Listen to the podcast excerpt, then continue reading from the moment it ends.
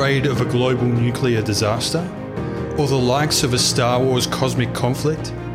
Are we on a countdown to the Battle of Armageddon? What does the future hold for our world? Have you tried to understand the prophecies of Daniel and Revelation only to be confused by all the symbols?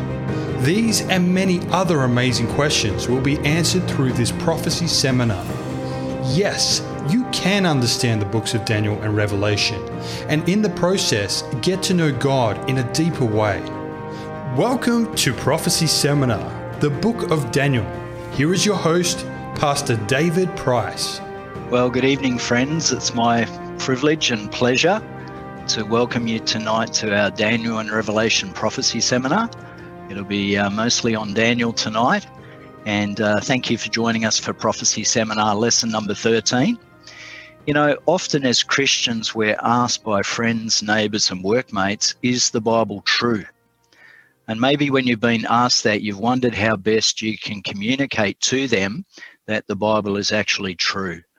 Tonight's lesson is going to answer that question in a great way.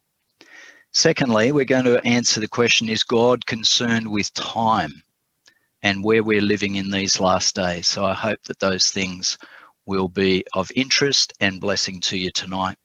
We're going to discover tonight what date Jesus Christ was born. Did he begin his ministry on time? And what date was he actually baptized? And did the Bible predict the date of his crucifixion?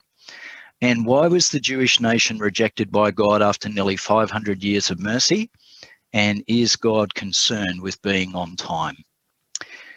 Gracious Heavenly Father, I'd like to thank you for all the previous times that we've prayed for wisdom and understanding. And thank you for the preciousness of your word.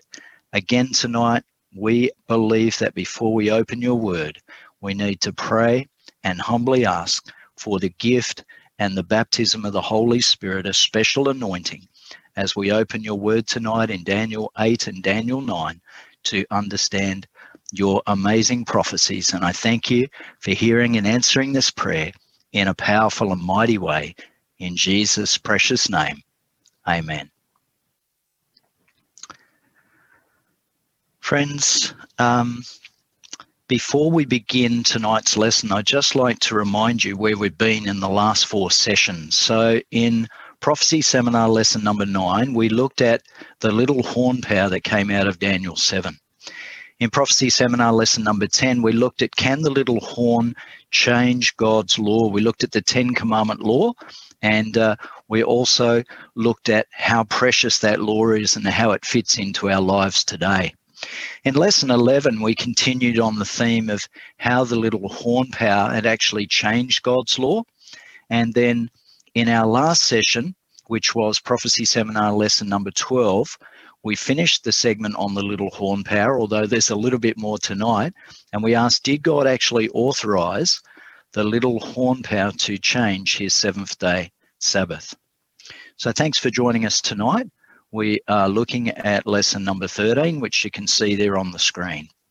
I'm going to share with you from the top of page two and read to you the introduction. And if you've done your lesson, I want you to kick back, sit back, and enjoy the visual feed. Thanks so much for joining us for this prophecy seminar, lesson 13. In the next three lessons, which is tonight's Daniel's longest time prophecy, next week and next session in number 14, What is the Sanctuary? And then in session 15, Daniel's prediction of the judgment.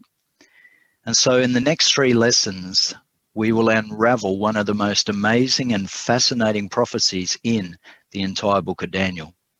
It will reveal an event now transpiring in heaven that clearly indicates the approaching end of Earth's history.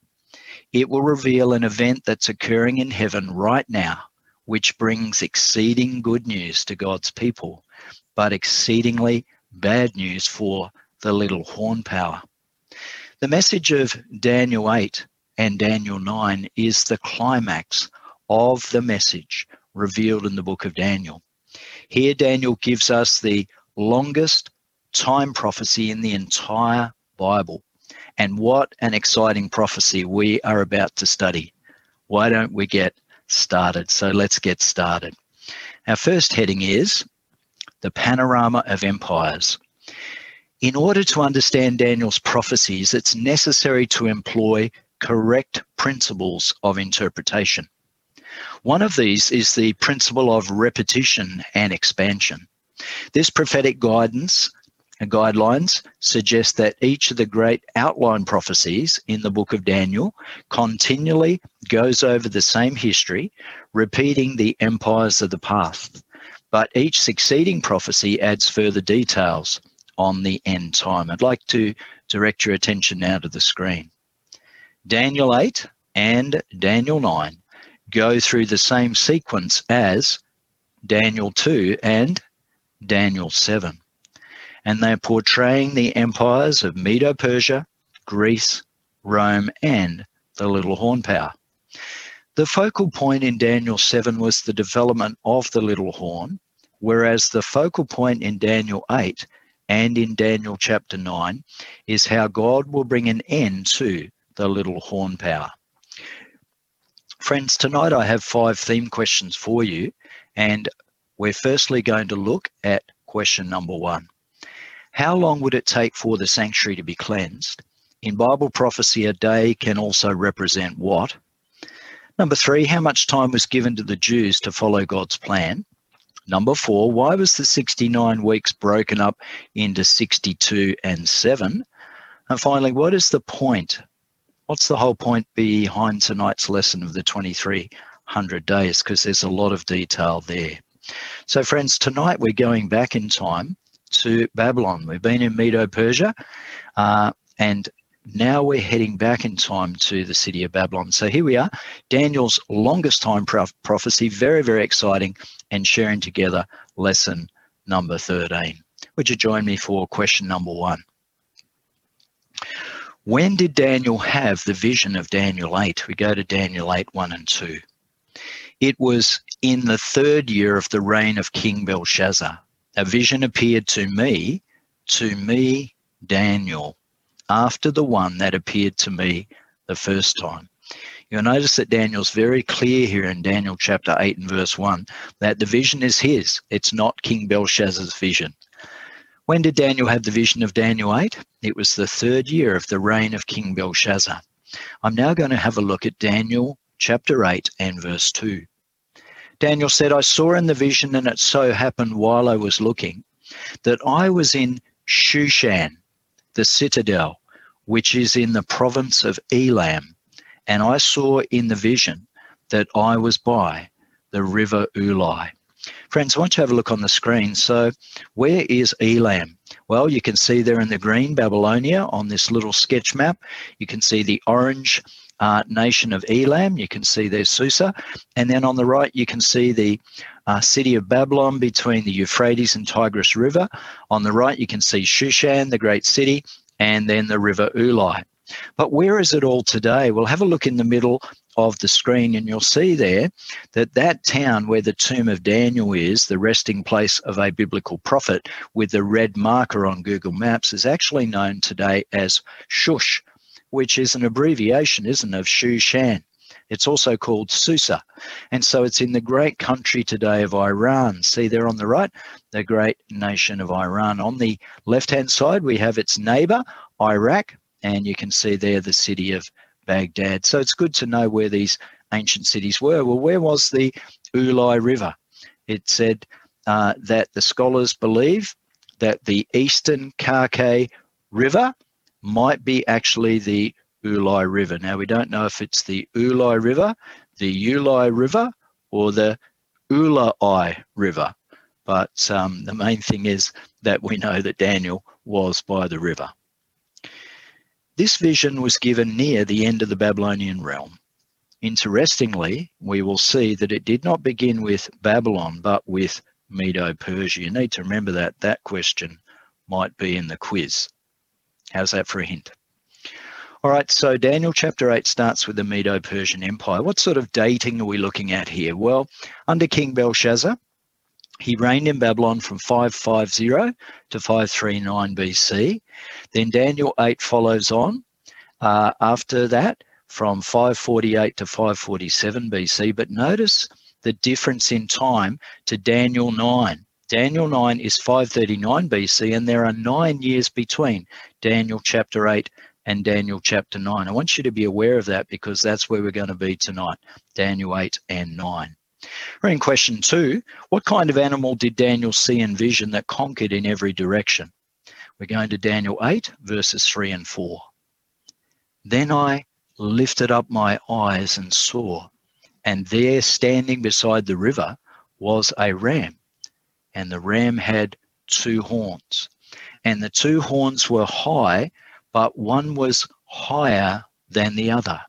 And the higher one came up last. Friends, remember with all prophecies, the fine detail is absolutely essential. Let's have a look at verse 4.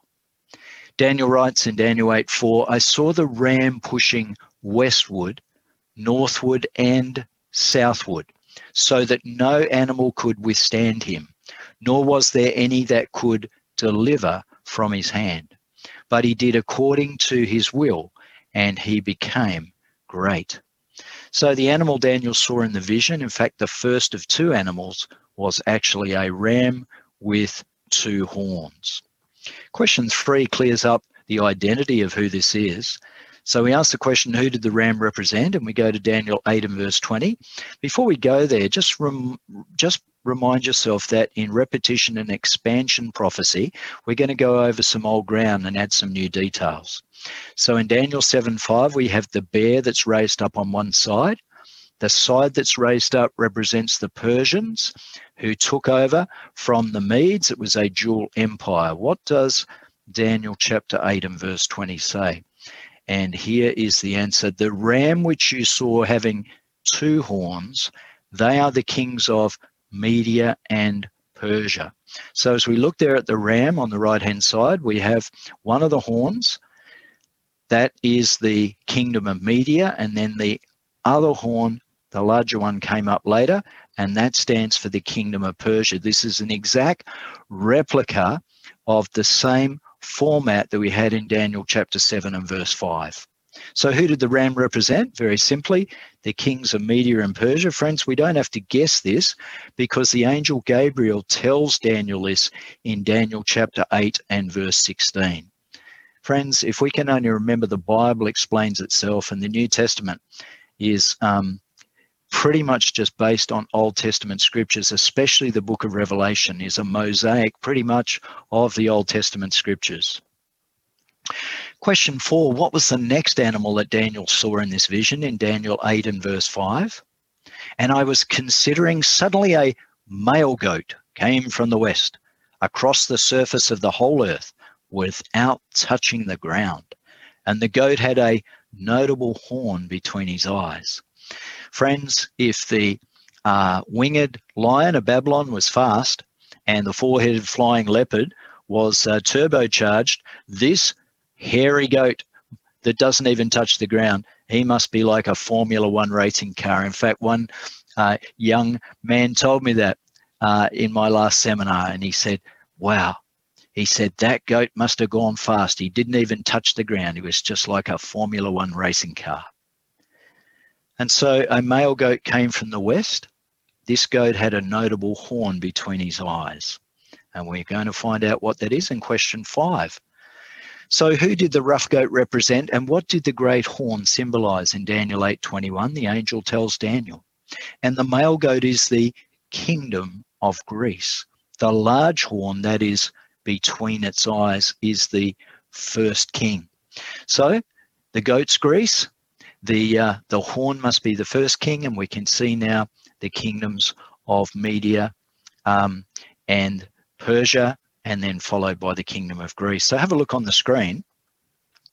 Notice how the prophecy followed the same sequence as Daniel 2 and Daniel 7. After Medo Persia comes Greece. The notable horn represents the first king of Greece, which is Alexander the Great. I'd like to direct your attention now to the screen so, friends, we have in Medo Persia, you can see there Babylon at the top. We have the metal man, the gold, silver, bronze, and iron. We have the metal man. So then we have following those metals Babylon, Medo Persia, and Greece. We're looking at the relationship between Medo Persia and Greece. So, Medo Persia in Daniel 8 is represented by the ram, and Greece is represented by the hairy goat, that male goat, that billy goat, as some of the Bible versions say. And these two are about to get into a confrontation. I want to ask you a question. Did God choose the right animal to represent Medo Persia? What do you think? Before we go there, what animal actually represents Australia? Do you know what's on the crest and the seal? Well, some of you would know there's a kangaroo and an emu, and you should be grateful for that, that it's not a hairy nosed wombat. But, friends, God is very, very specific in the way that he uses symbols. In this vision, Persia is symbolically represented as a ram with two horns, one of which stands for Media and the other higher one for Persia. In Daniel 8 3, it says, as I read before, the higher horn came up last. Reproduced here is a ram's head made of gold from the Persian period. Persian art frequently employed the ram, even on such purely functional objects as jar handles. Friends, here's the ram caught in the thicket that I took these photos in the British Museum. Absolutely incredible. So we need to remember that the ram was a well-known ancient symbolic animal. Would you join me in question six at the top of page three? What did the male goat do to the ram? So for any children watching, we uh, have a parental uh, advisory bulletin, uh, parental guidance necessary. There might be some depiction of violence here. Daniel 8 and verses 6 and 7. Then he, the male goat, came to the ram that had the two horns. Daniel writes, which I'd seen standing beside the river, the river Ulai, and ran at him with furious power. And I saw him confronting the ram. He was moved with rage against him. He attacked the ram and broke his two horns. Verse 7 There was no power in the ram to withstand him, but he cast him down to the ground and trampled him, and there was no one that could deliver the ram from, from his hand. Friends, I'd love to get into more detail here. I'd like to talk about the battle between the Greeks and the Persians, but I'm going to resist that because some of this will be covered in uh, two lessons time in lesson 15. So what did the male goat do to the ram? Very simply, he smashed him, he destroyed him, he totally conquered him. Question seven, what happened to the great horn when it was strong and what came up in its place in Daniel 8 8? So notice there, there is the male goat, the billy goat, the he goat, the hairy goat. Notice the horn has been broken, it's snapped off. Therefore, the male goat grew very great. But when he became strong, the large horn was broken. There's our answer.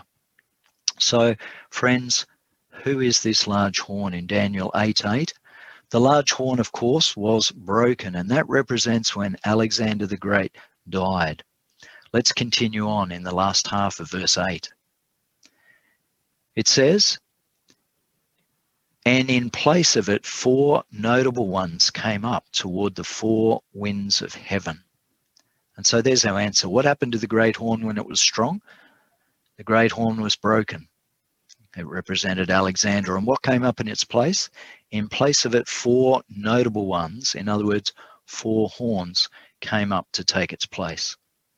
Question eight What was the meaning of the four horns that came up in Daniel 8 22? As for the broken horn and the four that stood up in its place, four kingdoms shall arise out of that nation, but not with its power. So this is talking about the delineation after the death of Alexander follows four rulers. What was the meaning of the four horns that came up? The four horns are four kings or kingdoms. The note says Alexander the Great conquered the world in a very short period of time. But at the age of 32, he died suddenly, the result of his own intemperance. I'm going to stop there. You know, most commentators say that Alexander died from uh, acute alcoholic poisoning, but in recent times, uh, researchers uh, in a documentary I saw with medical people were suggesting that perhaps Alexander the Great was poisoned by his generals. They were sick and tired of never getting back to Greece to their families. And so it was suggested that they took the opportunity to slowly poison Alexander. And then when he died, they were able to go home. Alexander always was looking for one more battle, one more country to conquer. Going back to the note under question eight, the Grecian Empire, instead of being taken over by one person, was divided into four separate kingdoms. The kingdoms of Egypt, Thrace, Macedonia, and Syria. So there's the four. They represent the four horns. These four kingdoms were ruled by the four generals of Alexander. So Ptolemy was Egypt and Palestine, Lysimachus, Thrace, and Asia Minor. Cassander was Macedonia and Greece, and Seleucus was Babylon and Assyria. So, friends, we've seen the busts of the generals. Here's a bust of Alexander the Great, Greek general. And uh, this is an amazing uh, statue in Thessaloniki in Greece. It's Alexander's statue. Um, I believe that when a horse is raised up like that, it shows that the uh, the warrior actually died in battle, and that was not the case with Alexander. But maybe this was done as a tribute to his bravery, because Alexander is an absolute legend in Europe, especially in the countries that he conquered. They think of him very fondly. Question nine What did Daniel see coming out of one of the four winds of heaven in Daniel 8 and verse 9? And out of one of them came a little horn, which grew exceedingly great toward the south, toward the east, and toward the glorious land. Now, I had 10 slides where I explained the difference between the winds and the horns, but in order to keep the program to uh, a good time tonight, I'm going to skip over that. There's arguments for winds, there's arguments for horns, um, and both those arguments can be made. I think I, I, I lean more to the four winds uh, than the other one, but friends, at the end of the day, um, yeah, we can't handle that tonight. What did Daniel see coming out of one of the four winds of heaven? He saw a little horn. Question 10 What who did the little horn stand up against in Daniel 8 23 to 25? And in the latter time of their kingdom, in Daniel 8:23, Daniel writes, "When the transgressors have reached their fullness, a king shall arise, having fierce features, who understands sinister schemes. His power shall be mighty, but not by his own power. He shall destroy fearfully, and shall prosper and thrive. He shall destroy the mighty and also the holy people." Friends, the little horn power and the Church of Rome during the Dark Ages very much this applies to them. In uh, the first part of verse 24, his power shall be mighty, but not by his own power. And so the Church of Rome used Germany and France and other nations of Europe to uh, persecute God's saints. This power would destroy fearfully. Um, lots of people died. It should prosper and thrive. He will destroy the mighty and also turned his wrath against the holy people. Daniel 8, 25, through his cunning he shall cause deceit to prosper under his well, rule, and he shall exalt himself in his heart. He shall destroy many in their prosperity. So, friends, here we can see we've got evil on the throne while truth is on the scaffold. Scaffold is an Old English word which means the place of execution. And uh, in terms of that, what do I mean? Evil's on the throne while truth is on the cross. Well, in Daniel 8:25 part B, we're about to find that act- that actually happened. The little horn power shall even rise against thee, prince of princes. There's our answer. But he shall be broken without human means. In other words, the kingdom of heaven would act unilaterally against the little horn power. Who did the little horn power stand up against? Amazingly, he would rise against the kingdom of heaven and try and destroy the prince of princes. The Prince of Princes is obviously a reference to Jesus Christ. The power here described as the little horn stood up in opposition to Christ Jesus himself. The power that crucified Christ was the pagan Roman Empire, the next empire in the sequence of empires foretold in the book of Daniel. At this point, The little horn in Daniel 8 and verse 9 was none other than the pagan Roman Empire. And as you can see on the screen, papal Rome came out of pagan Rome. The little horn power came out of the fourth beast, and that was the power of the Empire of Rome. Question 11, we're near the bottom of page 3. Did the little horn stay a little horn? Well, no, it didn't. So what happened? We go to Daniel 8 and verse 10. And it, the little horn power, grew up to the host of heaven, and it cast down some of the host and some of the stars to the ground and trampled them. Friends, I'm not going to get into that interpretation because we'll get into that more in uh, session 15. I'm tempted to, but you just need to remember this tonight as we hurry on to the rest of the prophecy. If the ram became great, and then the goat grew very great, and then the little horn grew exceedingly great, you can see that this is absolutely incredible. So, did the little horn stay little horn? No way. It grew up, and the King James says it became exceedingly great. Have a look on the screen. The little horn is the major focus of the vision. It is exceedingly great compared to the power of Medo Persia and the power of the Kingdom of Greece. And it represents Rome in both its pagan and its papal phase. In question 12, we note here as the little horn grew up, what five things did it do? Now, because we're going to cover this in session 15, I'm going to hurry through it very, very quickly and spend more time on it next time. Tonight, we have a huge lesson. The uh, author of the lessons has uh, combined Daniel 8 with Daniel 9. Daniel 9 is a massive chapter on its own. And so we are going to go like the hairy goat, so fast our feet will not even touch the ground. Let's go. Question 12, part A. As the little horn grew up, what five things did it do?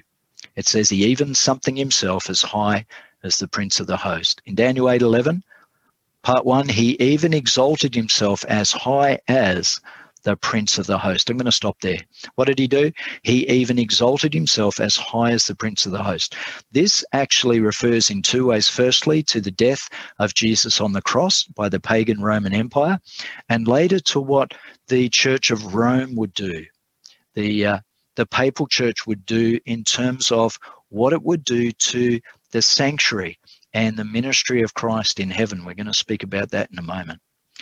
The second of the five things it would do, part B, by him the something sacrifices were taken away. Daniel 11, part B, and by him the little horn power, the daily sacrifices were taken away. I've underlined the word sacrifices. Every time you see a uh, a word in italics when we're quoting scripture, uh, I haven't done that. The italics always represent a word the translators have added in to make it easier to read. And so by the little horn power, the daily sacrifices were taken away. That's our answer. Friends, let me explain this. The daily sacrifices, what is that? The original word for daily sacrifices here is tamid, just one word. As I explained already, the sacrifice word is not even in the original text. Talmud is used in the books of Exodus, Leviticus, and Numbers for not only the daily sacrifices, but for all the main ongoing, continual, and perpetual ministry of the priests in the earthly sanctuary. Then in heaven, the daily or continual uninterrupted ministry of the Old Testament priesthood in the earthly sanctuary represents the continual, ongoing, ever available ministry of Christ up in the heavenly sanctuary. All right, in part C, the third thing the little horn power would do, the place of his sanctuary was cast something. And we read there, and the place of his sanctuary was cast down. What does this actually mean? Look, I can't resist the temptation. I have to maybe just share a little bit on this. How did the little horn power cast down the place of God's sanctuary. Well, friends, the little horn power stretched his horn all the way up to the kingdom of heaven. And there Jesus is doing his ministry for us today. Have a look in Hebrews 8, Hebrews 9, and Hebrews 10. His ministry of high priestly ministry in the heavenly sanctuary. But the little horn has a counterfeit ministry where all eyes today look to an earthly pontiff and an earthly priest. And so the ministry of Jesus Christ in the heavenly sanctuary, most Christians don't even know anything about it. They've never even heard there was a sanctuary in heaven. They don't even know that we know that the Bible says where Jesus is right now and what he's doing. Some of them think he's MIA, he's missing in action or he's nodded off. Friends, this is incredible. This little horn power cast the true place of Jesus Christ's sanctuary in heaven. He cast it down because nobody's looking up there. Nobody knows what's going on up there because they're focusing on an earthly priesthood and an earthly sanctuary. The fourth thing the little horn power would do, verse 12 of Daniel 8, because of transgression, an army was given over to the horn to oppose the daily sacrifices. And he cast truth down to the ground. He did all this and prospered. What did he do? He cast God's truth down to the ground. And then the fifth thing he did, he did all this and it says at the end of the verse, he did all this and he prospered. He prospered. Friends, the King James, my favorite version says, and it uses alliteration for those of you who love English. He practiced and he prospered. It's got a bit of a ring to it. The little horn, he practiced and he prospered. And there is our answer. Just have a look at the screen. How involved was the uh, pagan Rome in uh, the early Christian church? Friends, do you remember a Roman official tried to kill the baby Jesus? Do you remember a Roman governor condemned Jesus Christ to die? That was Pontius Pilate. Do you remember that Roman soldiers crucified Jesus Christ? Do you remember that Roman soldiers, a Roman guard, uh, the centurion, they sealed with an emblem Jesus' tomb, the garden tomb. And fifthly, that a Roman guard watched his tomb. So, friends, you can see that Rome, in its pagan and its papal form, had a lot to do with doing harm to the work of God in the kingdom of heaven. I'm at the top of page four in the note. Obviously, we are not just dealing with pagan Roman Empire, but in the later days of the Roman Empire, the little horn changed form. It became a religious political power that cast down the truth of God to the ground. It practiced and prospered and destroyed the truth of God's sanctuary. Let me share with you the note on the screen, the quote. It's not in the lesson. This is from LaBianca, professor of history in the University of Rome. Quote, to the succession of the Caesars came the succession of the pontiffs in Rome. When Constantine left Rome, he gave his seat to the pontiff. End of quote. Friends, you know pontiff is another title for the pope, but the name pontiff actually comes from the pagan Roman uh, governors, the Caesars. And so when Constantine fled Rome because of the barbaric tribes, he went across to Istanbul and called it Constantinople. Today it's the head of uh, the great country of Turkey then, friends, he doesn't hand over to another Roman emperor. He actually hands over the throne to the Bishop of Rome, who we would know today as the Pope. I go back to the note. In, the, in following the sequence of Daniel 7, the next power after pagan Rome is papal Rome. Daniel 8 uses the same symbol to represent both powers, indicating the connection between pagan Rome and papal Rome. Likewise, Daniel 7 indicated that the little horn grew out of the dragon. Thus, the little horn in Daniel 8 represents Rome in its two stages of pagan and papal. And so, friends, have a look on the screen. How long did these two powers last? Well, pagan Rome lasted for 644 years, from 168 BC to 476 AD. That's a long time. But papal Rome would dwarf that amount would uh, nearly double that time. Papal Rome, from 538, she reigned under the Bishop of Rome, Rome in uh, in the city of Rome in Italy, right through to 1798 when the Pope was taken captive by uh, Napoleon's General Berthier in 1798. That's a period unequaled on earth by any other power 1260 years. Let me share with you this note that's not in the lesson. The single horn symbol shows that the two phases of Rome, imperial and papal, were, in reality, one ongoing power. This was brought about through the popes taking the place of the Caesars and seeking to set up a Holy Roman Empire. Constantine also made the empire a Christian empire, and succeeding Roman emperors in the East sought to establish a Catholic Christianity overall. Note that in the image of Daniel 2, the iron represented Rome, and it still existed broken and divided in the feet of iron and clay. Also, the little horn of Daniel 7 was a Roman horn, and it came out of the fourth beast. So, friends, to summarize, because we are about to go into a new theme, um, the 2300 years are not explained in Daniel 8, where we've looked at the kingdom of Medo Persia, the ram. We've looked at the kingdom of Greece, which is the male goat, and the four divisions, the four generals. We've now looked at Rome in its pagal and papal uh, stages and phases in the little horn power that extends his power up to heaven and affects even the Prince of Princes. But now we go into a new phase.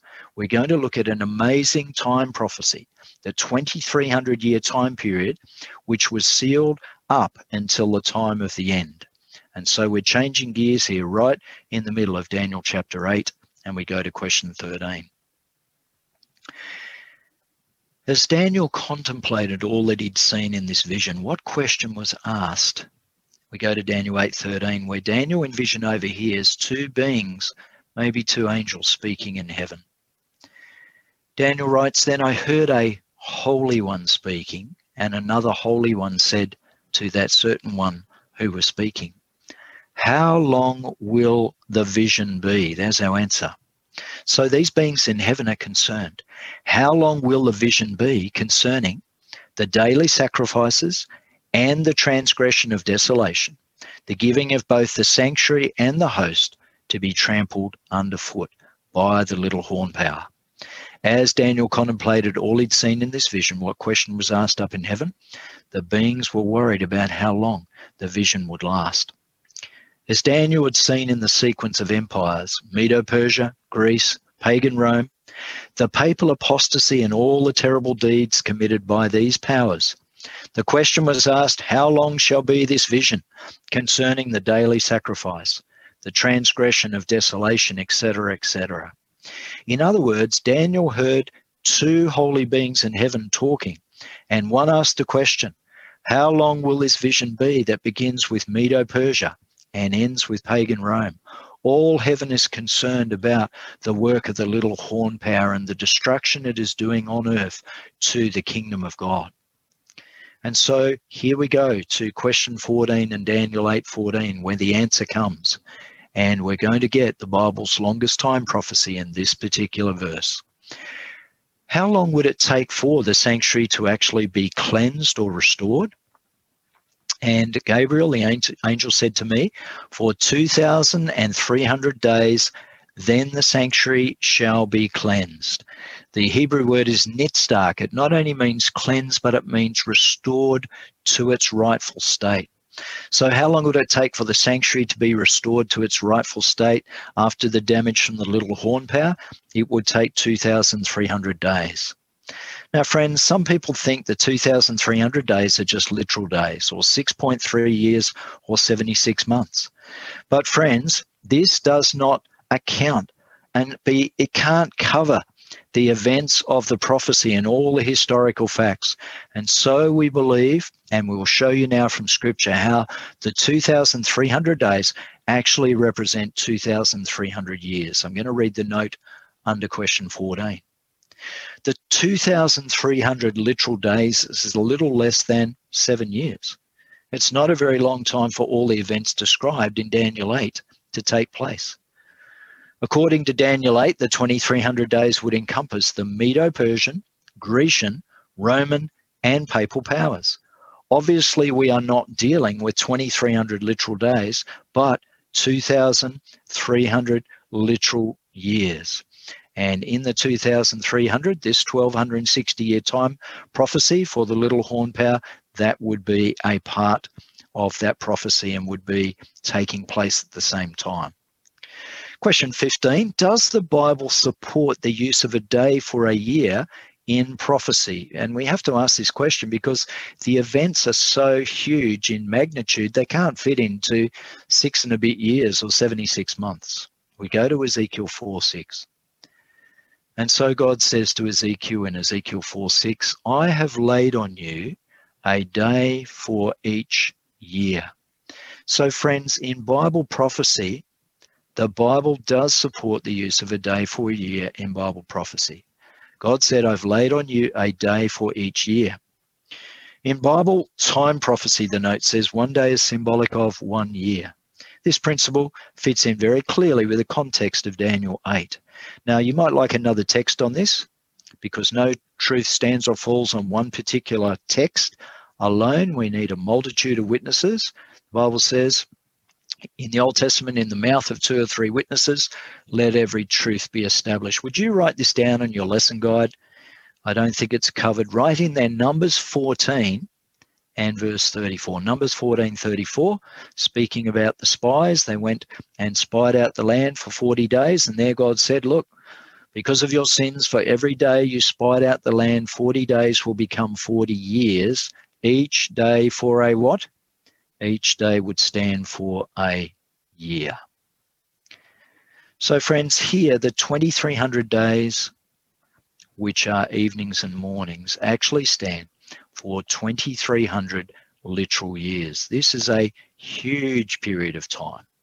We go to question 16. What was Daniel told about the vision of the evening and the mornings? In Daniel 8:26, the angel says to Daniel, the vision of the evenings and mornings, this is the 2300 day year prophecy, which was told is true. Isn't that interesting? God tells us this prophecy is true, it's accurate. Therefore, seal up the vision, for it refers to 6.3 years or 76 months. Is that what it said? No. I corrupt the scripture, I rebuke myself. Therefore, seal up the vision, for it refers to what? Many days in the future. Isn't that interesting? God gives us the answer. What was Daniel told about the vision of the evenings and the mornings? He was told to seal up the vision. Friends, you don't seal or shut up a vision if it's about to fall due within seven years. No way. It's just not possible. In all other aspects aspects of this vision were clearly interpreted for Daniel in the latter part of the chapter. When we come to the verse where the interpretation should be given for the evenings and mornings of the 2300 days, we are told that it shut up for it shall be for many days. Let's actually have a look at those words in Daniel 8 and verse 17. And this illustration represents Daniel on his knees, kneeling before the angel, and the angel is dressed as a man there. So he, the angel, came near where I stood, and then when he came, I was afraid, and I fell upon my face. But he said to me, Understand, Son of Man, that the vision refers to the time of the end. There it is again, friends. This vision would be for the time of the end. Question 7a Why didn't God give Daniel an interpretation of the 2300 days at this time? Yeah, well, why wouldn't that follow on exactly? Because Daniel would have wanted to know. We're going to Daniel 8:27 at the end of the chapter. And I, Daniel, fainted and was sick for days. There's no answer. And afterward I arose and went about the king's business. I was astonished by the vision, but none or no one understood it. The answer is that Daniel could not receive the rest of the vision because he was so sick. He was so worried about what he'd heard. As Daniel saw everything that was done by the little horn power, he fainted and was sick. Therefore, God could not give him the interpretation of the 2300 day prophecy. Daniel 8 concludes by stating that nobody understood the vision. Everyone clearly understood the first part of the vision. It was clearly interpreted in the latter part of chapter 8. The only part of the vision not explained. Question 18 What is Daniel doing when chapter 9 opens? So we're switching now from Daniel chapter 8 to Daniel chapter 9. We're going from Daniel chapter 8 to Daniel chapter 9, 1 to 3. So, friends, we are going from the Babylonian time back to the Medo Persian time. It's now the first year of Darius, the son of Ahasuerus, of the seed of the Medes, which was made king over the realm of the Chaldeans. So, friends, look, we're moving from Babylon down to Medo Persia. Remember, we are going from uh, Daniel 8, 548 BC down to 539 BC. There is a nine year gap between Daniel 8 and 9. Friends, Daniel was desperate to know the answer to this prophecy. And you and I both know that God answers prayers. What are three ways God answers prayers? He answers prayers one, with yes, two, with no, and then the third answer is the one that I really struggle with. What's the third one?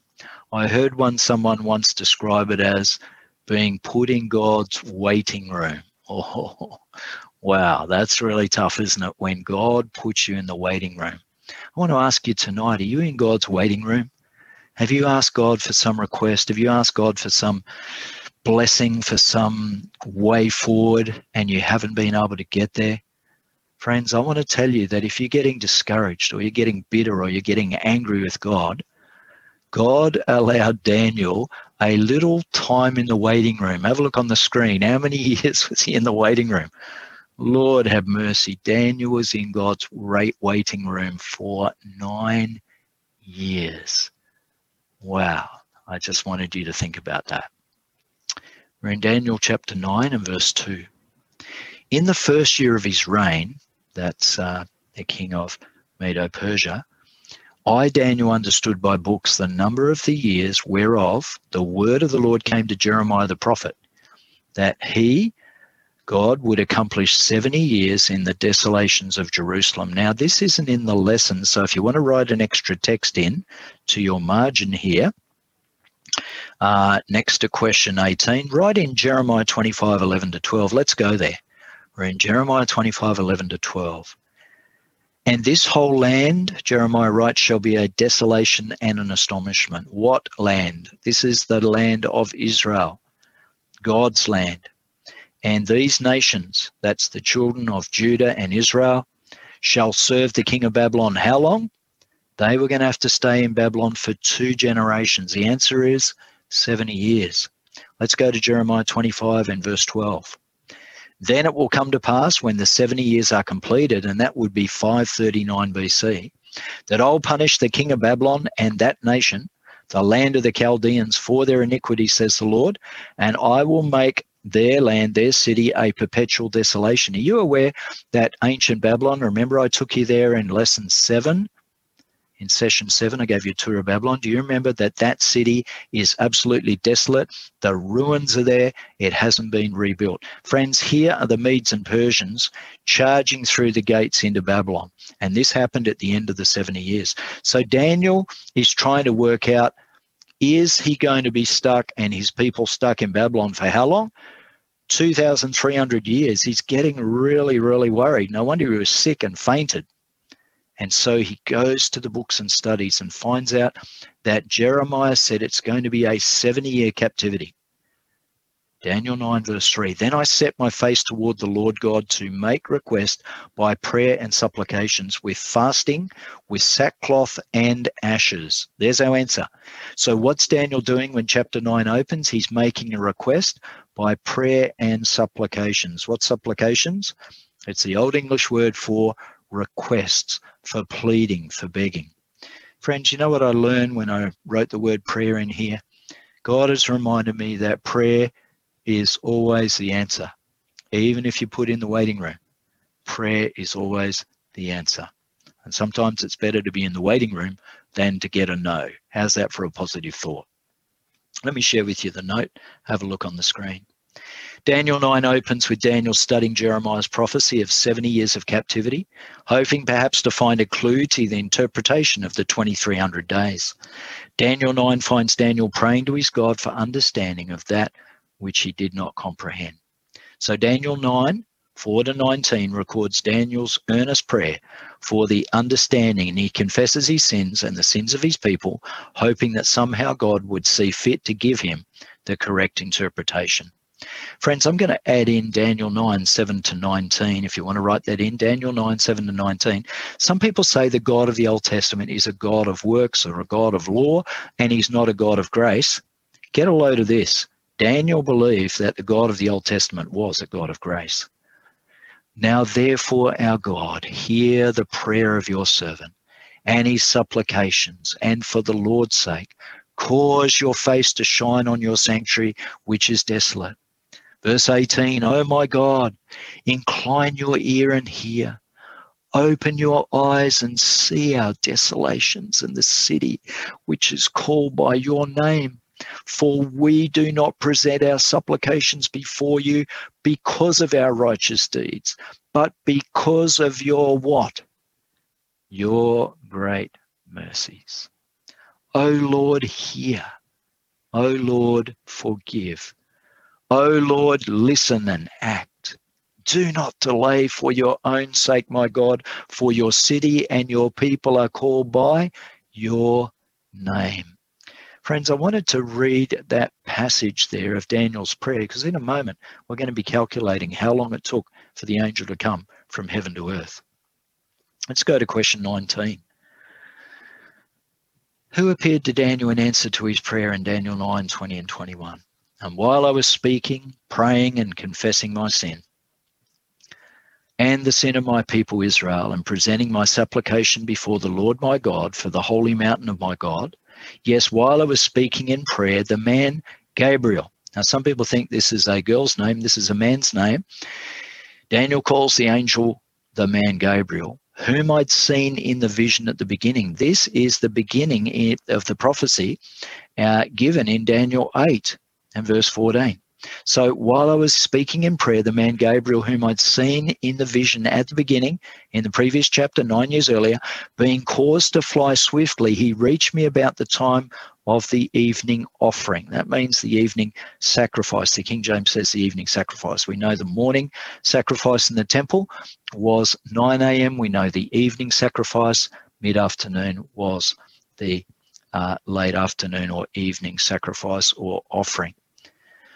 So, who appeared to Daniel and answered his prayer? God sent that powerful angel Gabriel, the man Gabriel whom I'd seen in the vision at the beginning. Friends, I want to ask you do you think that Gabriel flew down in three or four minutes? About the time it takes to read Daniel's prayer in Daniel chapter 9. Let's say if you're a slow reader, five minutes. Did Gabriel flap his wings all the way down? I don't think so. God knows something about time travel, doesn't he? And when we get up there, I'm going to be the first one to ask some questions about how that happens. The same angel who gave Daniel the original vision of chapter 8 now comes and appears to him again.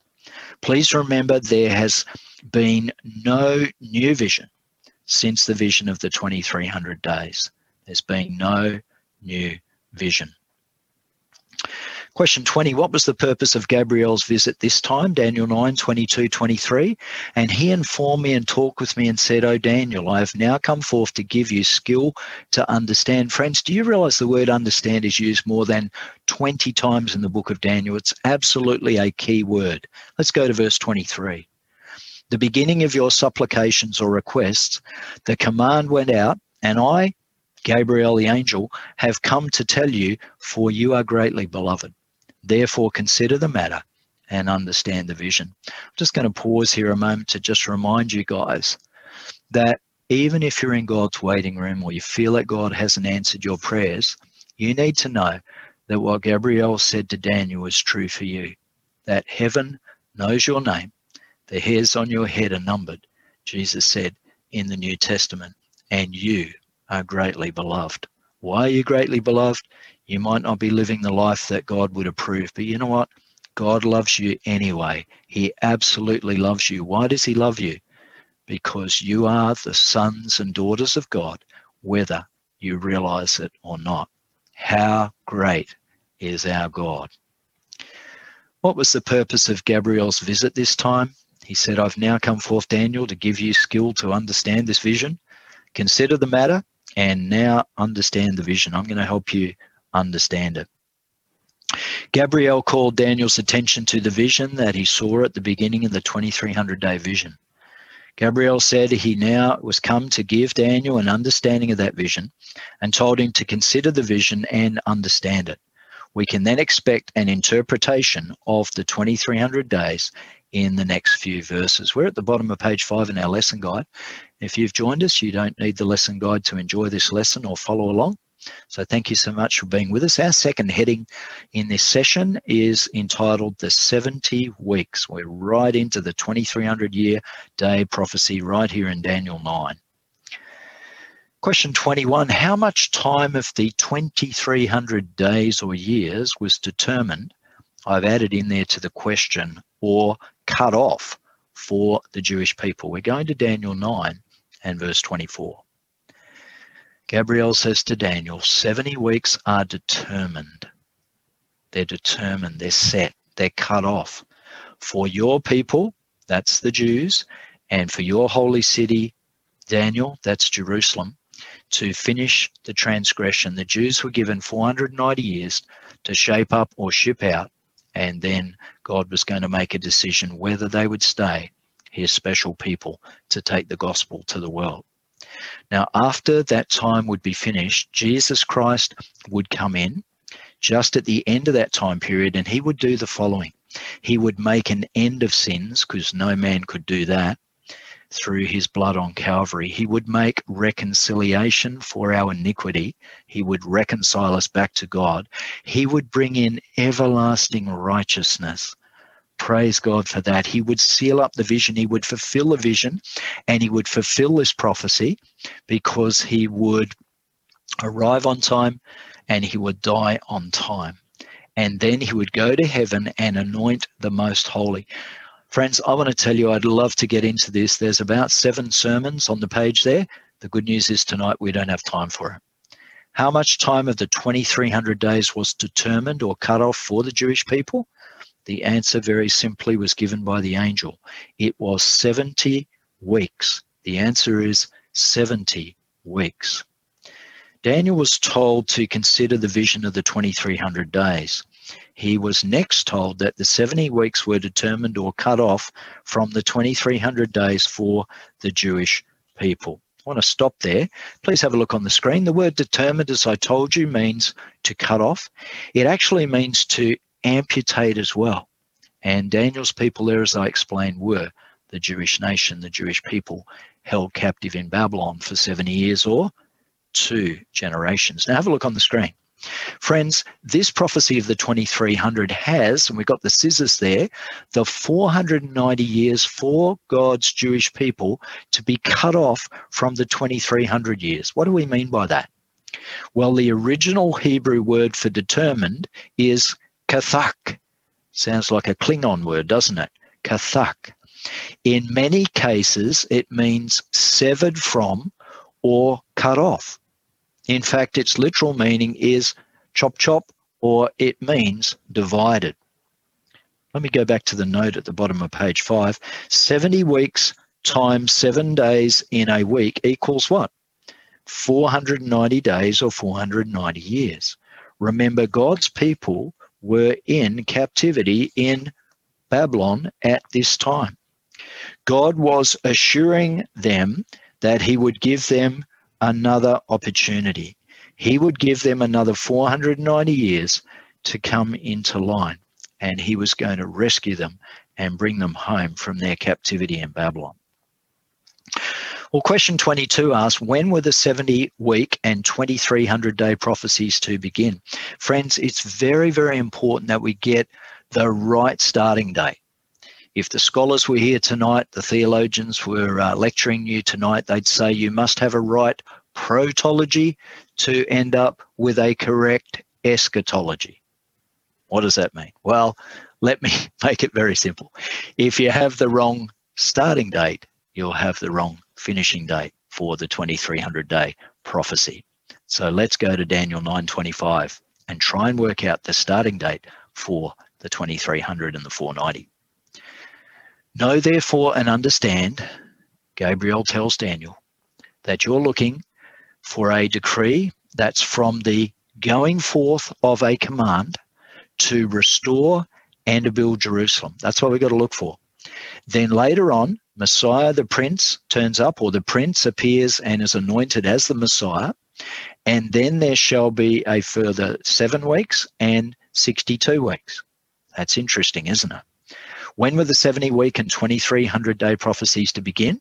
From the going forth of the command, the King James says the commandment, if you're using King James, the commandment to restore and to build Jerusalem. So, friends, the note says the commandment to restore and build Jerusalem was given by Artaxerxes in 457 BC. Now, I'm going to ask you to pause there. We are not going to go into question 23 because I found when I'm doing Bible studies, people say to me, David, how can you prove 457 is the correct date? And that is a very, very important question. I'm going to answer that for you tonight. You got your pen ready? Now, if you're going to write down these texts, you can write them halfway down the page next to that illustration of those weeks and years, or you can write it up the top. But the first text I'm going to take you to in a moment is Ezra chapter 7. And my question before we get there is how do we know when to start the counting? We need the right starting date to get the right finishing date. So we're asking when do these 2300 years begin and end? I'm in Ezra 7 and verse 14. Write down Ezra 7 and verse 14. So the elders of the Jews built because they'd gone back to Jerusalem, they'd been allowed to go back, and they prospered through the prophesying of two prophets. There was Haggai the prophet and Zechariah the prophet, the son of Iddo. And the Jews built the city, they finished the walls, they finished the temple according to the commandment of the God of Israel. So God was in charge of sending them from Babylon back to Jerusalem, and it was also done through God's mighty power through and according to the commandment or the commands of three uh, kings of Persia. First one was Cyrus, second one was Darius, and the third one was Artaxerxes. So when do these 2300 years begin and end? Well, I'm going to go through this again and I'm going to add some dates in there. I'm going to give you four dates and then ask you to choose one. So we're looking for the starting date of the 2300 year prophecy. The lesson said it was 457 BC, but we're asking, well, how do we know that? Ezra 6:14 and they built and finished it according to the commandment of the God of Israel and according to the command of Cyrus. Cyrus's decree is 536 BC. You might even like to write that into your Bible, but certainly write it in your lesson guide. Cyrus said to the Jews, Go home. What do you think happened? Well, let's find out the next part. Then there was a command of Darius in 519 BC. He said to the Jews, You can go home, you can return to Jerusalem. And then the third decree was Artaxerxes, king of Persia, in 457 BC. And then I was able to find a fourth date where Artaxerxes, king of Persia, and Nehemiah 2 said, you guys should go home. ET, go home. So, friends, of the four dates, which one are we going to choose? Why would we choose one date over the other? So, friends, our lesson guide has told us the date is 457 BC, but we want to know why we would choose the third decree of Artaxerxes, king of Persia, and I'm going to show you right now. So the decree to rebuild Jerusalem and to restore Jerusalem was given in the year 457 BC, but three other dates were given. Friends, the question I want to ask tonight is why didn't the Jews go home? Why didn't they go home? Do you want to think about that? Do you think they were comfortable in Babylon? It was a pagan city. There were idols to worship. There was degrading rites. There was vice. There was fornication, there was lewdness, there was sexual immorality. Do you think the people of God were comfortable in Babylon? I've got a question for you. Are God's people comfortable in the cities of Babylon around the world today? Why will they not move out to the country? And why will they not look for a lifestyle when, when you go outside, you see the trees, you see the water, you see the plants growing and you see the hand of God. Friends, God is calling his people right now. Right now, he's calling them out of Babylon, wherever Babylon may be. Well, I'm going to show you why we would choose one of those four dates. I'm in Ezra 7, and if you're writing the scripture down, would you write down verses 11 to 13? We're in Ezra 7, just add verses 11 to 13. Ezra writes, This is a copy of the letter that King Artaxerxes gave Ezra the priest, that's himself, the scribe. He was an expert in the words of the commandments of the Lord and of his statutes to Israel. Now he's quoting the king. Artaxerxes, king of kings, to Ezra the priest, a scribe of the law of the God of heaven, perfect peace, and so forth. I issue a decree that all those of the people of Israel and the priests and Levites in my realm who volunteer to go up to Jerusalem may go with you. Friends, Artaxerxes said the Jews may go home. Did this just happen? No. Ezra had been praying and praying and praying about this. We're asking when did the 2300 years begin?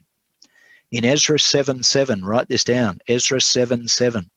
Some of the children of Israel, the priests, the Levites, the singers, the gatekeepers, the Nethinim, came up to Jerusalem in the seventh year of King Artaxerxes. Wow, there's a date. When was the seventh year of King Artaxerxes? King Artaxerxes of Persia began to reign in the year 464 BC. But remember when we go from a um, BC date to an AD date, we actually go backwards. So let's take the seventh year of Artaxerxes' reign from the year 464 BC when he began to reign, and would you believe that takes us to the year 457 BC? So that's the date of this decree that's being given that we're reading was 457 BC. Absolutely incontrovertible.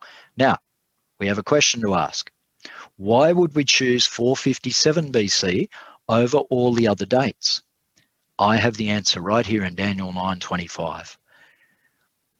Gabriel says to Daniel, Now therefore, sorry, he says, Know therefore and understand, Daniel, that from the going forth of the command to restore and to build Jerusalem. Friends, we're looking for two things. What are we looking for? A command or a commandment by the king to restore and to build Jerusalem. Friends, that was never applied to the decrees of Cyrus or Darius or Artaxerxes 444. In fact, it was only applied to Artaxerxes' decree in 457 BC. Let me prove that to you. Would you like to write down Ezra 7 25 to 27? And you, Ezra, according to your God given wisdom, set magistrates and judges who may judge all the people who are in the region beyond the river, all such as, as know the laws of your God. Who's saying this? This is King Artaxerxes giving this commandment to Ezra. And teach those who do not know them. So he's saying to Ezra, when you go back to Israel with your people, you need to teach your people the laws of God. You are allowed to set up magistrates and judges. We're in Ezra 7 and verse 25, giving extra material not found in the lesson. Then in verse 26, the king says, Whoever will not observe the law of your God and the law of the king, let judgment be executed speedily on him, whether it be death or banishment or confiscation of goods or imprisonment. Friends, those two verses tell us that Israel is restored as a nation. The king is letting them go back. He's letting them run themselves. They're autonomous. Auto means self and nomos means law. They're self ruling. They have been restored as a nation. Well, does Ezra understand what this is? In verse 27, he absolutely does. He's in shock. Uh, Blessed be the Lord God of our fathers who hath put such a thing as this in the king's heart to beautify the house of the Lord, which is in Jerusalem. Friends, read Ezra 7 yourself. Artaxerxes tells his treasurers to pay the Jews not only to go home and rebuild the walls, but to, to rebuild the sanctuary. This is an absolute miracle, friends. We have a decree that tells Jerusalem and the Jews that they are to be restored as a nation and they are to rebuild. There we have it.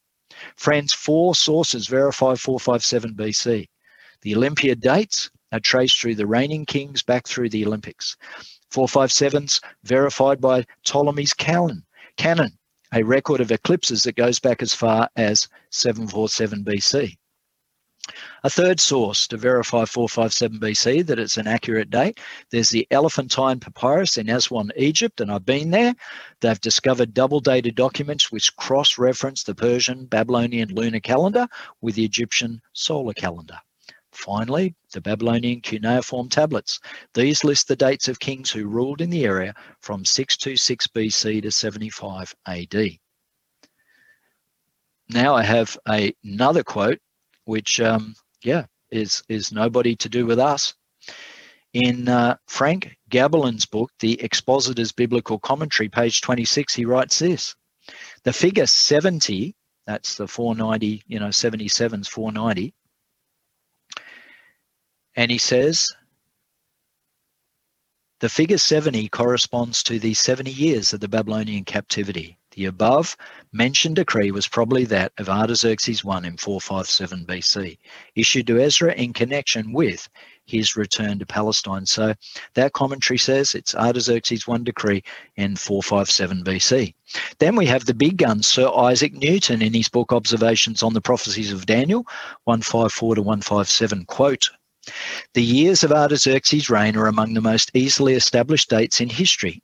The canon of Ptolemy, with its list of kings and astronomical observations, the Greek Olympiads and allusions in Greek history to Persian affairs, all combine to place the seventh year of Artaxerxes at 457 BC, beyond successful Controversion. If you don't know what controversial means, it means contradiction. So there we have the date 457. Why are we going on about the date, friends?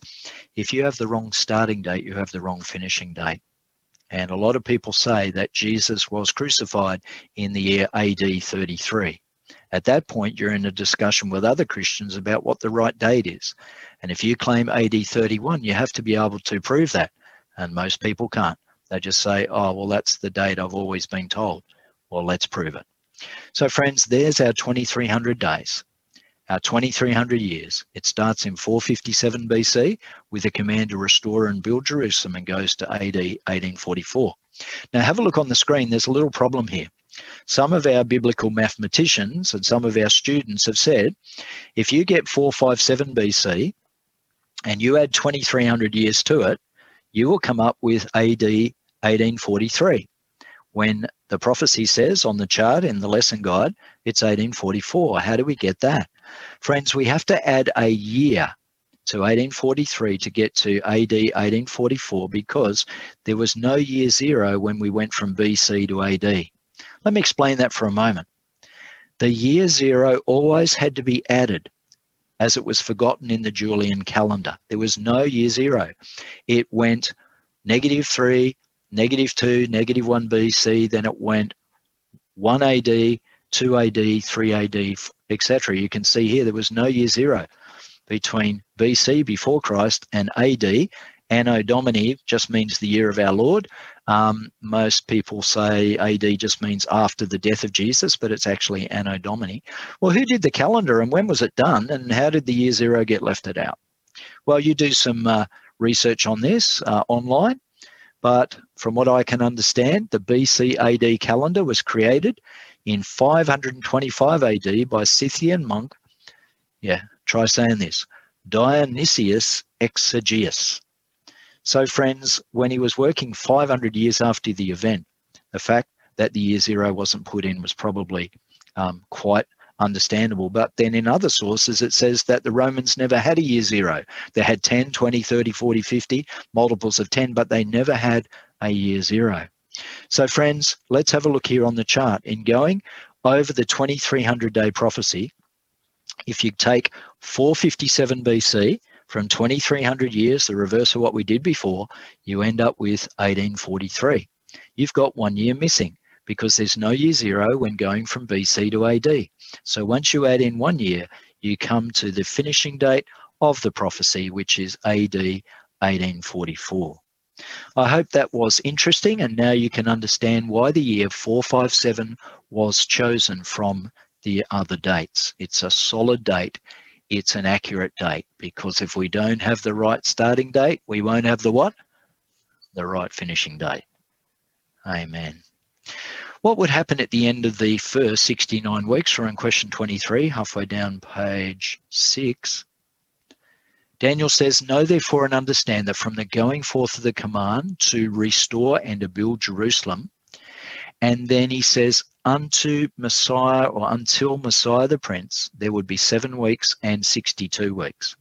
He actually means there until the Prince would step forward and become the Messiah, there'd be seven weeks and 62 weeks. What would happen at the end of the first 69 weeks? Then the Prince would become the Messiah.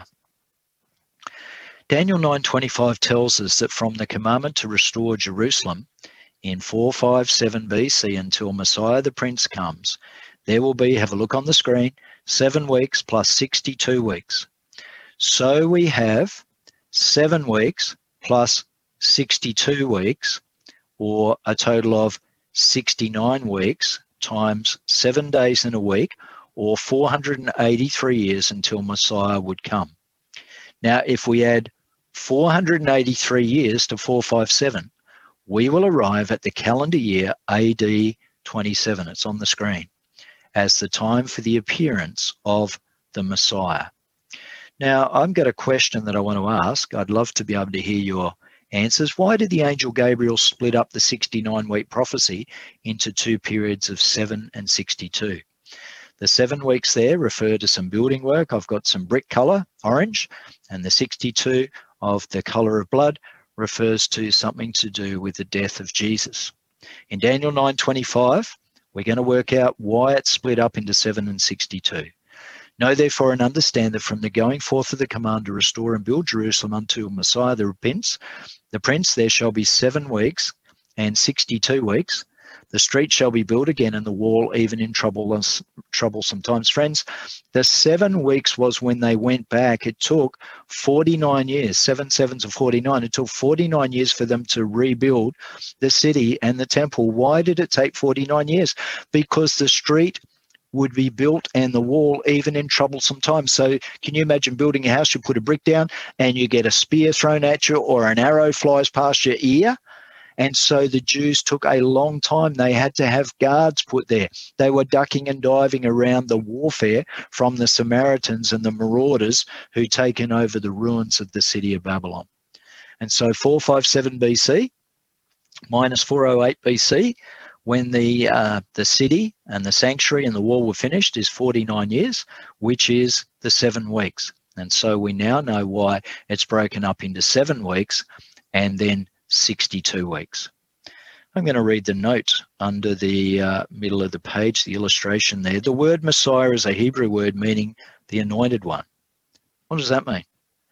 Christ was anointed by the Holy Spirit for his ministry at his baptism. Now, I don't know if you looked up these texts here in the lesson guide, Luke 3, 21, 22, and Acts 10, 38, but let's have a look at it. When all the people were baptized, it came to pass that Jesus also was baptized, and while he prayed, the heaven was open in Luke 3:21 verse 22 and the holy spirit descended in bodily form like a dove upon him and a voice came from heaven saying you are my beloved son in you i am well pleased. What actually happened at jesus baptism? It's kind of implied here but it's not explicit. So uh, Luke writes it very clearly in Acts 10:38 what happened at Jesus' baptism, how God anointed Jesus of Nazareth. He what? He anointed Jesus of Nazareth with the Holy Ghost and with power, and Jesus went about doing good and healing all that were oppressed of the devil, for God was with him. Friends, look on the screen.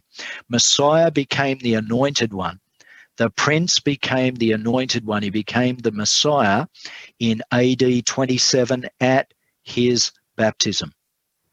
Question 24 What was the first message that Jesus announced after his baptism in Mark 1 14 and verse 15? Jesus said, The time is fulfilled.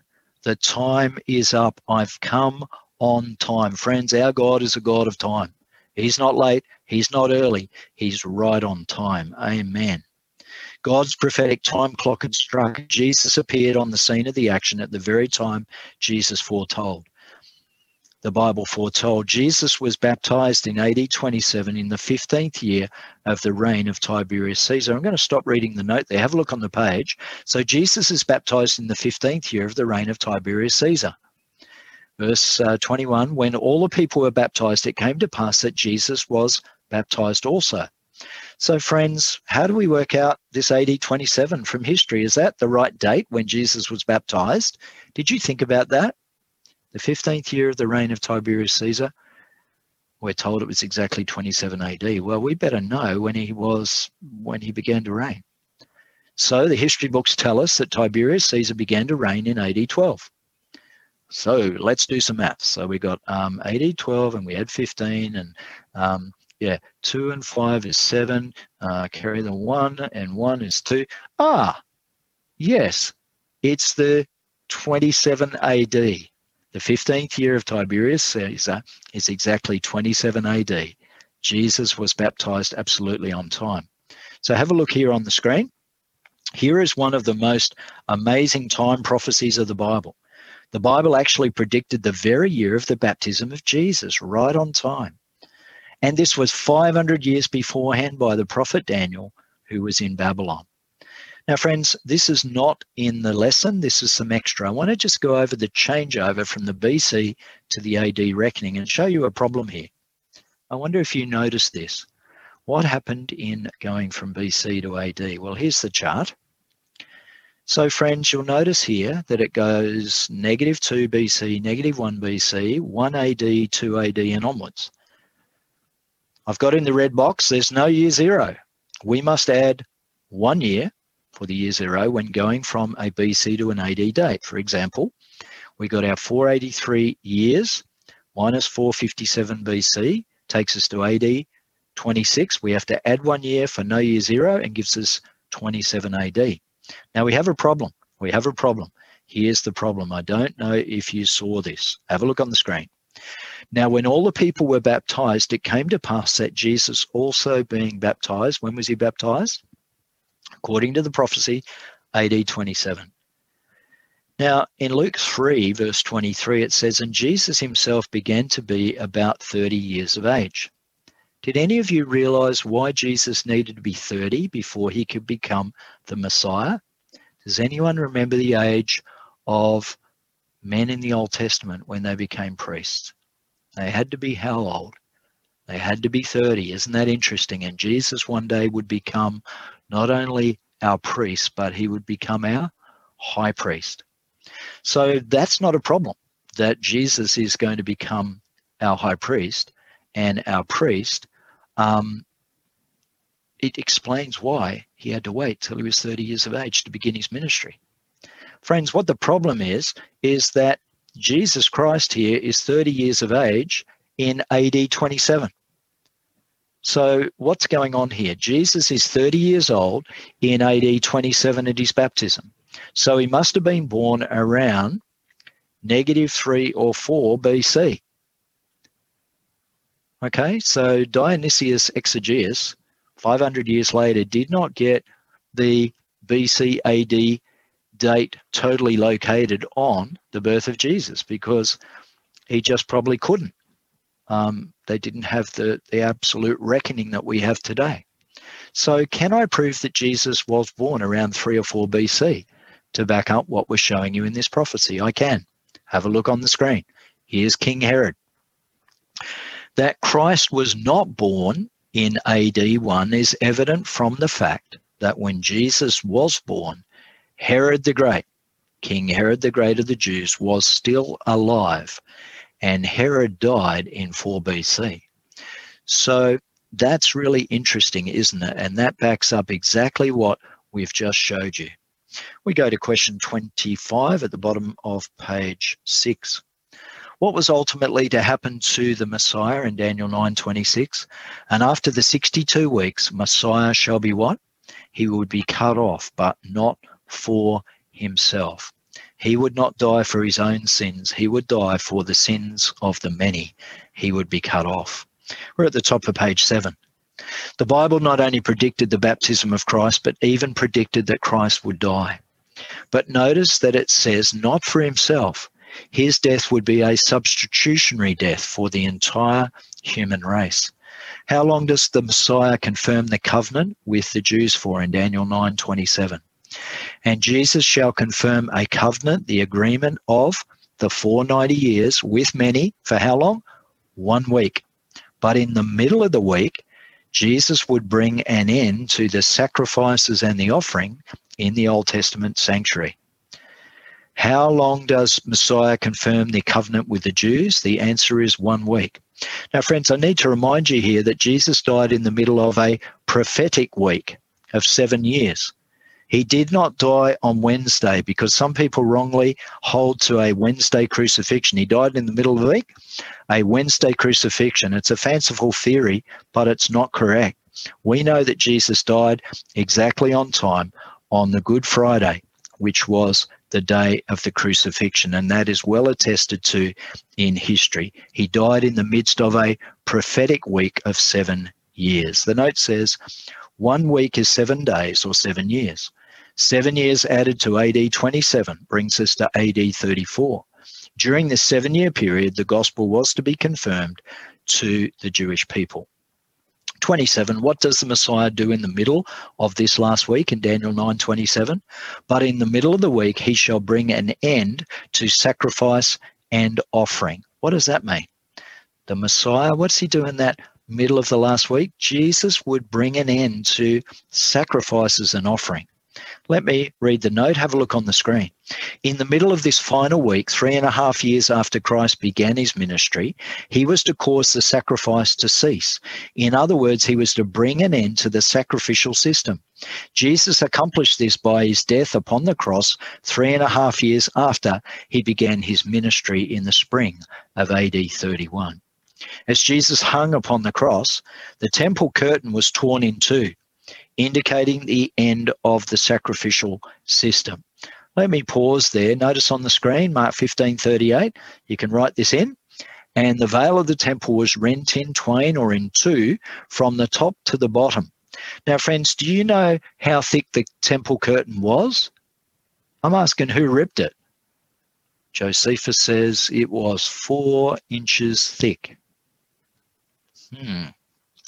So I assume that God himself or he sent a angel to tear that curtain open to show that the Shekinah glory in the sanctuary there, the temple in Jerusalem, that God's presence had left. Why?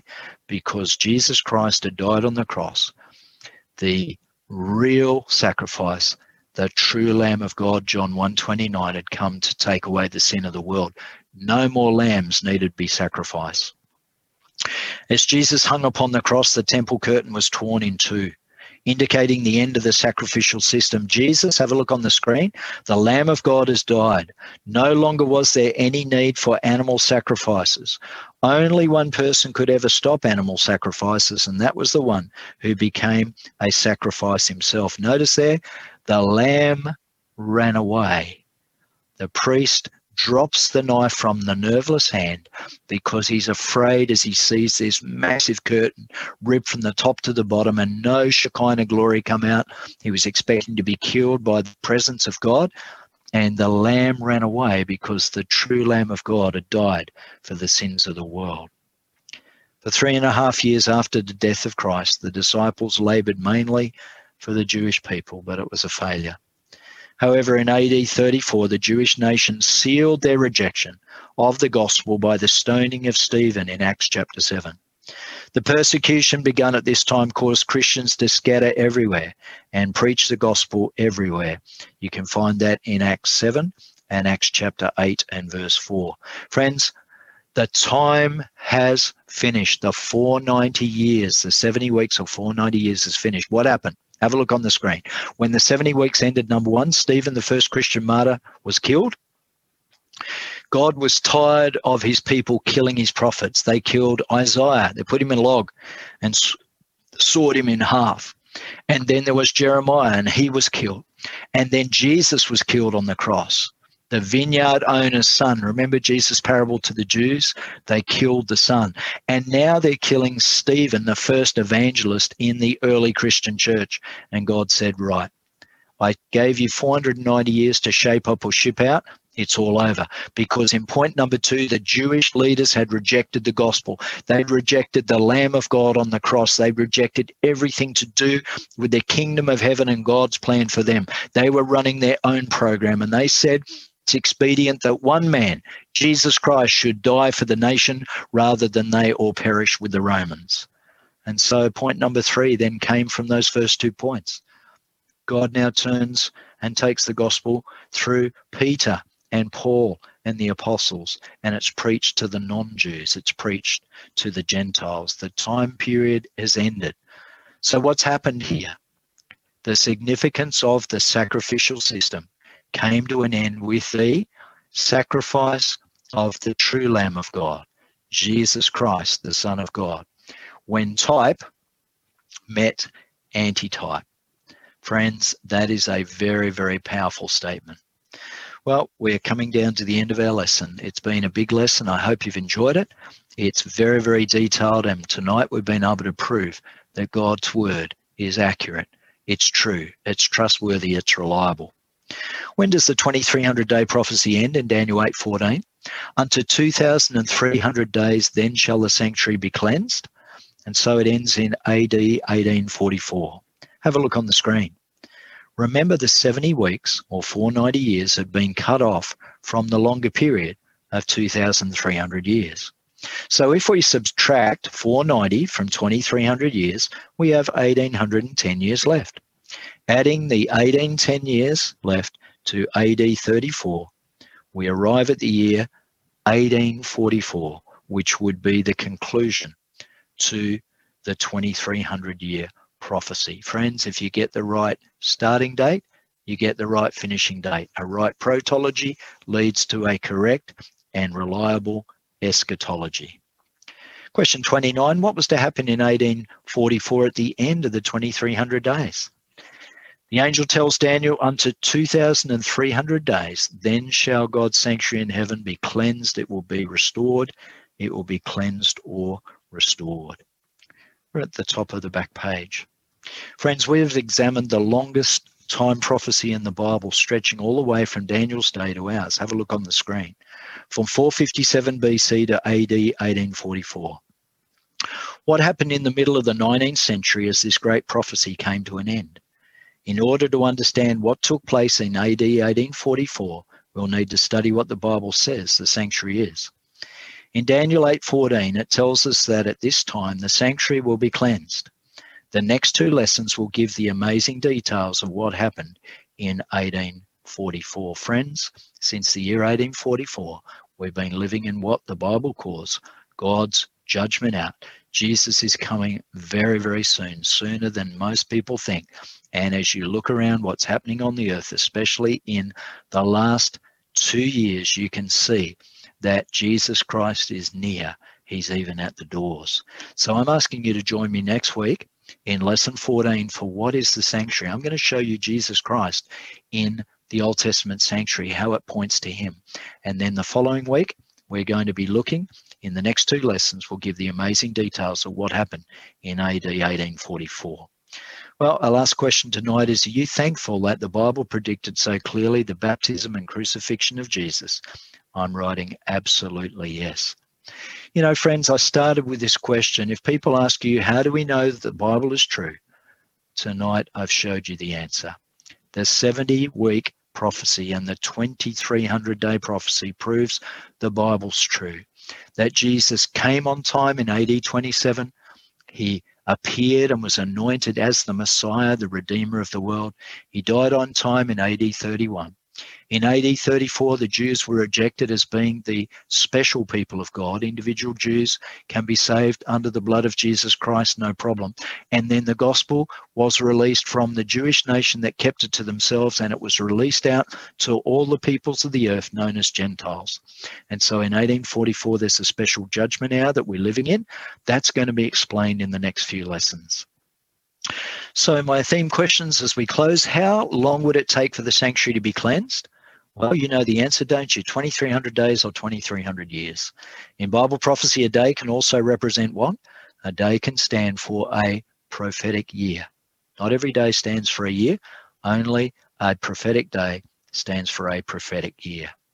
Well, how much time was given to the Jews to follow God's plan? 70 weeks times seven days. They were given 490 days or years to shape up or ship out, and that time finished in AD 34 and began, I hope you can remember the date, in 4, 5, 7, when? BC. Well, why was the 69 weeks named 62 and 7? Well, the seven weeks or the 49 years were for the rebuilding of the city and temple. So God even predicted when Jerusalem would be finished being built. The city, the wall, and the temple were all done in, uh, in that year 508 BC. Sorry, 408 BC. Finally, if Jesus came on time and died on time, he will return on time. That is the second time. Jesus is coming back on time. He's a God of time.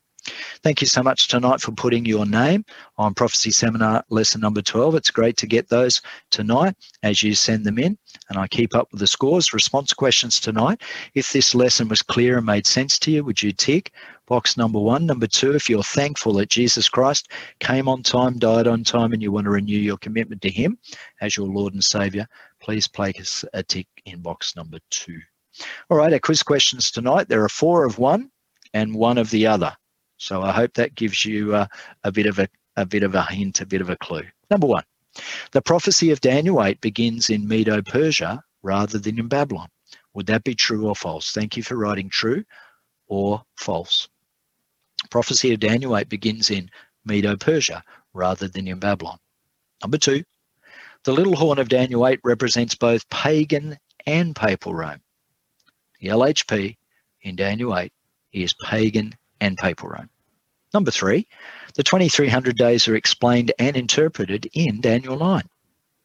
True or false? Number four, the Bible foretold the very year of the baptism and crucifixion of Christ. True or false? Number five, the 2300 year day prophecy ended in the year 1944. True or false? All right, I think those are all pretty clear and straightforward. Let's go through the answers. Question number one The prophecy of Daniel 8 begins in Medo Persia rather in Babylon. That is true. Little horn power is pagan and papal. That's true. 2300 days are explained. That's true. Bible foretold the year of Jesus' baptism and crucifixion, AD 27 and AD 31. That's true. The 2300 year day prophecy ends in the year 1844. There's a trick question. How did you go? That would have to be false. The year was 1844. Friends, in our wall of truth, we've looked tonight at Daniel chapter 8, verses 14. How long will the vision be? We found that God and Jesus run on time. Hallelujah. Praise God for that. He's not going to be late for the second coming. Please take some time out to prepare lesson number 14. It's going to be great to be together next week. I just want to take a preview of what we're doing next week. Have a look on the screen.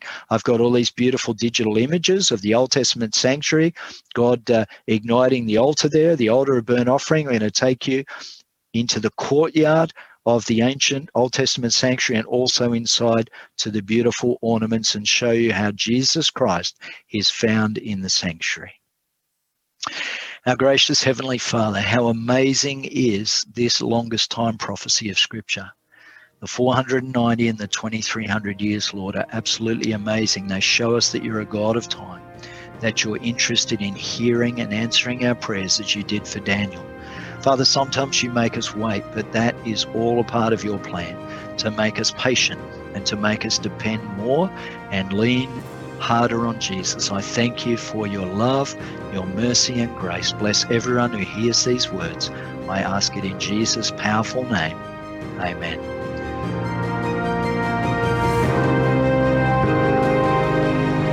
You've been listening to Prophecy Seminar, the Book of Daniel, with Pastor David Price. For more information about this series, you can visit the YouTube page, True Blue SDA, all one word that's True Blue SDA.